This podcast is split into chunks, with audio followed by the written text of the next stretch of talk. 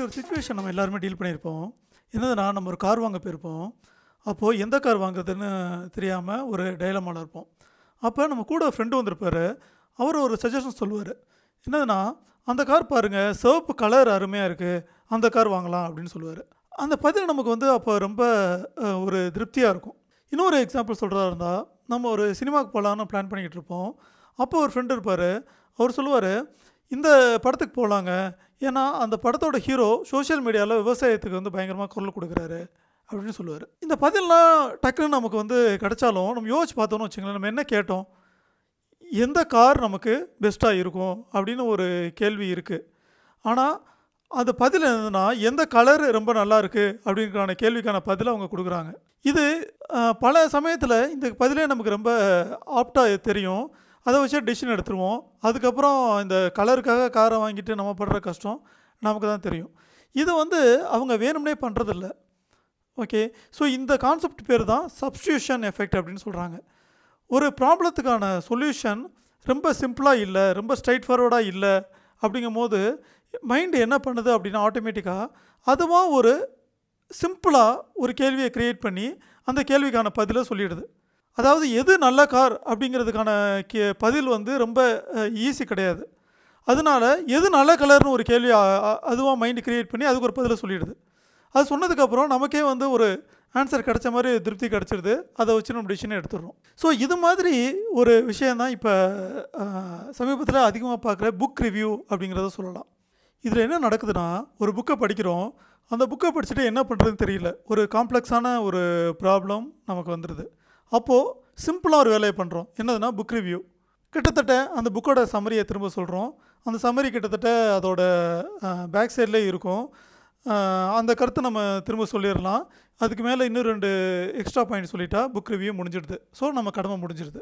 இது வந்து ஒரு பெர்ஃபெக்ட் சப்ஸ்டியூஷன் இப்போது நம்ம இந்த மொபைல் ஃபோன்லாம் வாங்குறோம்னு வச்சுங்களேன் அதுக்கு முன்னாடி சில வெப்சைட்ஸ்லாம் இருக்குது சில யூடியூப் சேனல்ஸ்லாம் இருக்குது அவங்க என்ன பண்ணுவாங்கன்னா அந்த ஃபோனை வாங்கி இதில் வந்து ஃப்ளாஷ் இருக்குது இதில் செல்ஃபி கேமரா இருக்குது இதில் லைட் எரியுது லைட் எரியலை அப்படின்னு ஏதாச்சும் ஒன்று சொல்லுவாங்க. மொபைல் ஃபோன் வாங்குறதுக்கு முன்னாடி அதை பார்க்கலாம். அதாவது ஒரு நுகர்பொருளை நம்ம வாங்குறதுக்கு முன்னாடி அதை எப்படி பெஸ்ட்டாக நுகரலாம் அப்படின்னு சொல்கிறாங்க கிட்டத்தட்ட அது மாதிரி உள்ளே என்ன இருக்குது அப்படிங்கிறத ஒரு அன்பாக்சிங்காக தான் இந்த பல ரிவ்யூஸு இருக்குது இதில் இன்னொரு காமெடியான விஷயமும் கவனிக்கலாம். என்னது அப்படின்னா ஒரு புக்கை ஃபஸ்ட்டு சொல்லுவாங்க. இந்த புக்கு வந்து லைஃப் சேஞ்சிங் இது வந்து உங்கள் சிந்தனையை மாற்றிடும் அப்படிம்பாங்க. அப்படியா? அப்படின்னு நம்ம ஒரு ஆச்சரியமாக பார்ப்போம்.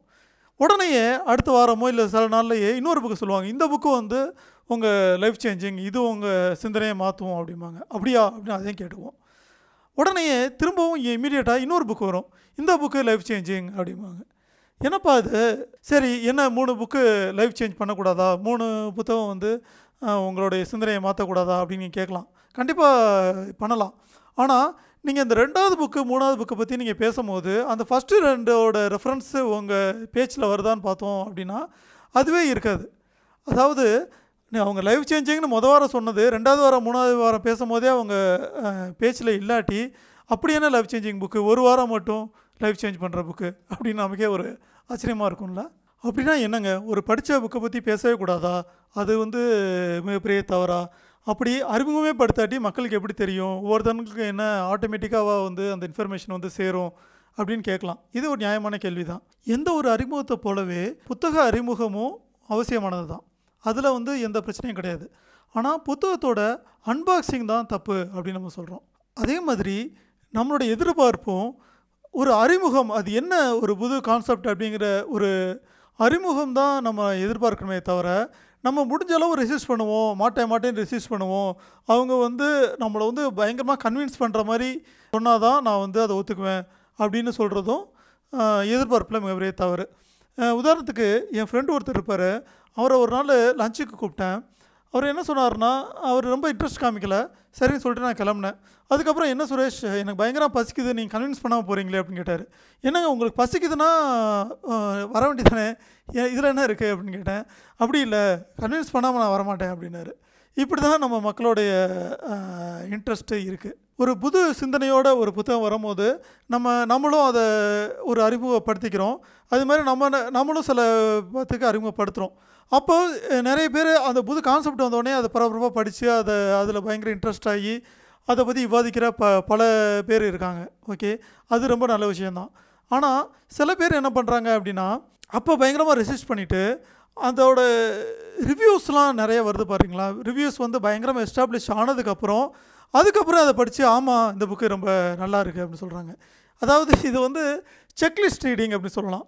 அதாவது ரிவ்யூஸில் இருக்கிறதெல்லாம் புக்கில் இருக்கா அப்படின்னு ஒரு செக்லிஸ்ட் பார்த்துட்டு ஓகே அப்படின்னு சாட்டிஸ்ஃபை ஆகிறாங்க இது உண்மையிலேயே அந்த புத்தகத்தில் இருந்து அவங்களுக்கு எதுவும் கிடைக்கிறது இல்லை. ரிவ்யூஸில் இருந்து மட்டும்தான் கிடைக்குது. இதை தான் நம்ம வந்து மிகப்பெரிய பிரச்சனையாக நினைக்கிறோம்.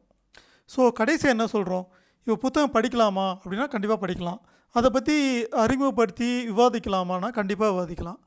ஆனால் அதை அதை பற்றி ஒரு பயங்கரமாக கன்வின்ஸ் பண்ணுற மாதிரி ஒரு ரிவ்யூ பண்ணணுமா அப்படின்னு கேட்டோம் அப்படின்னா இதுதான் ஒரு கேள்வி.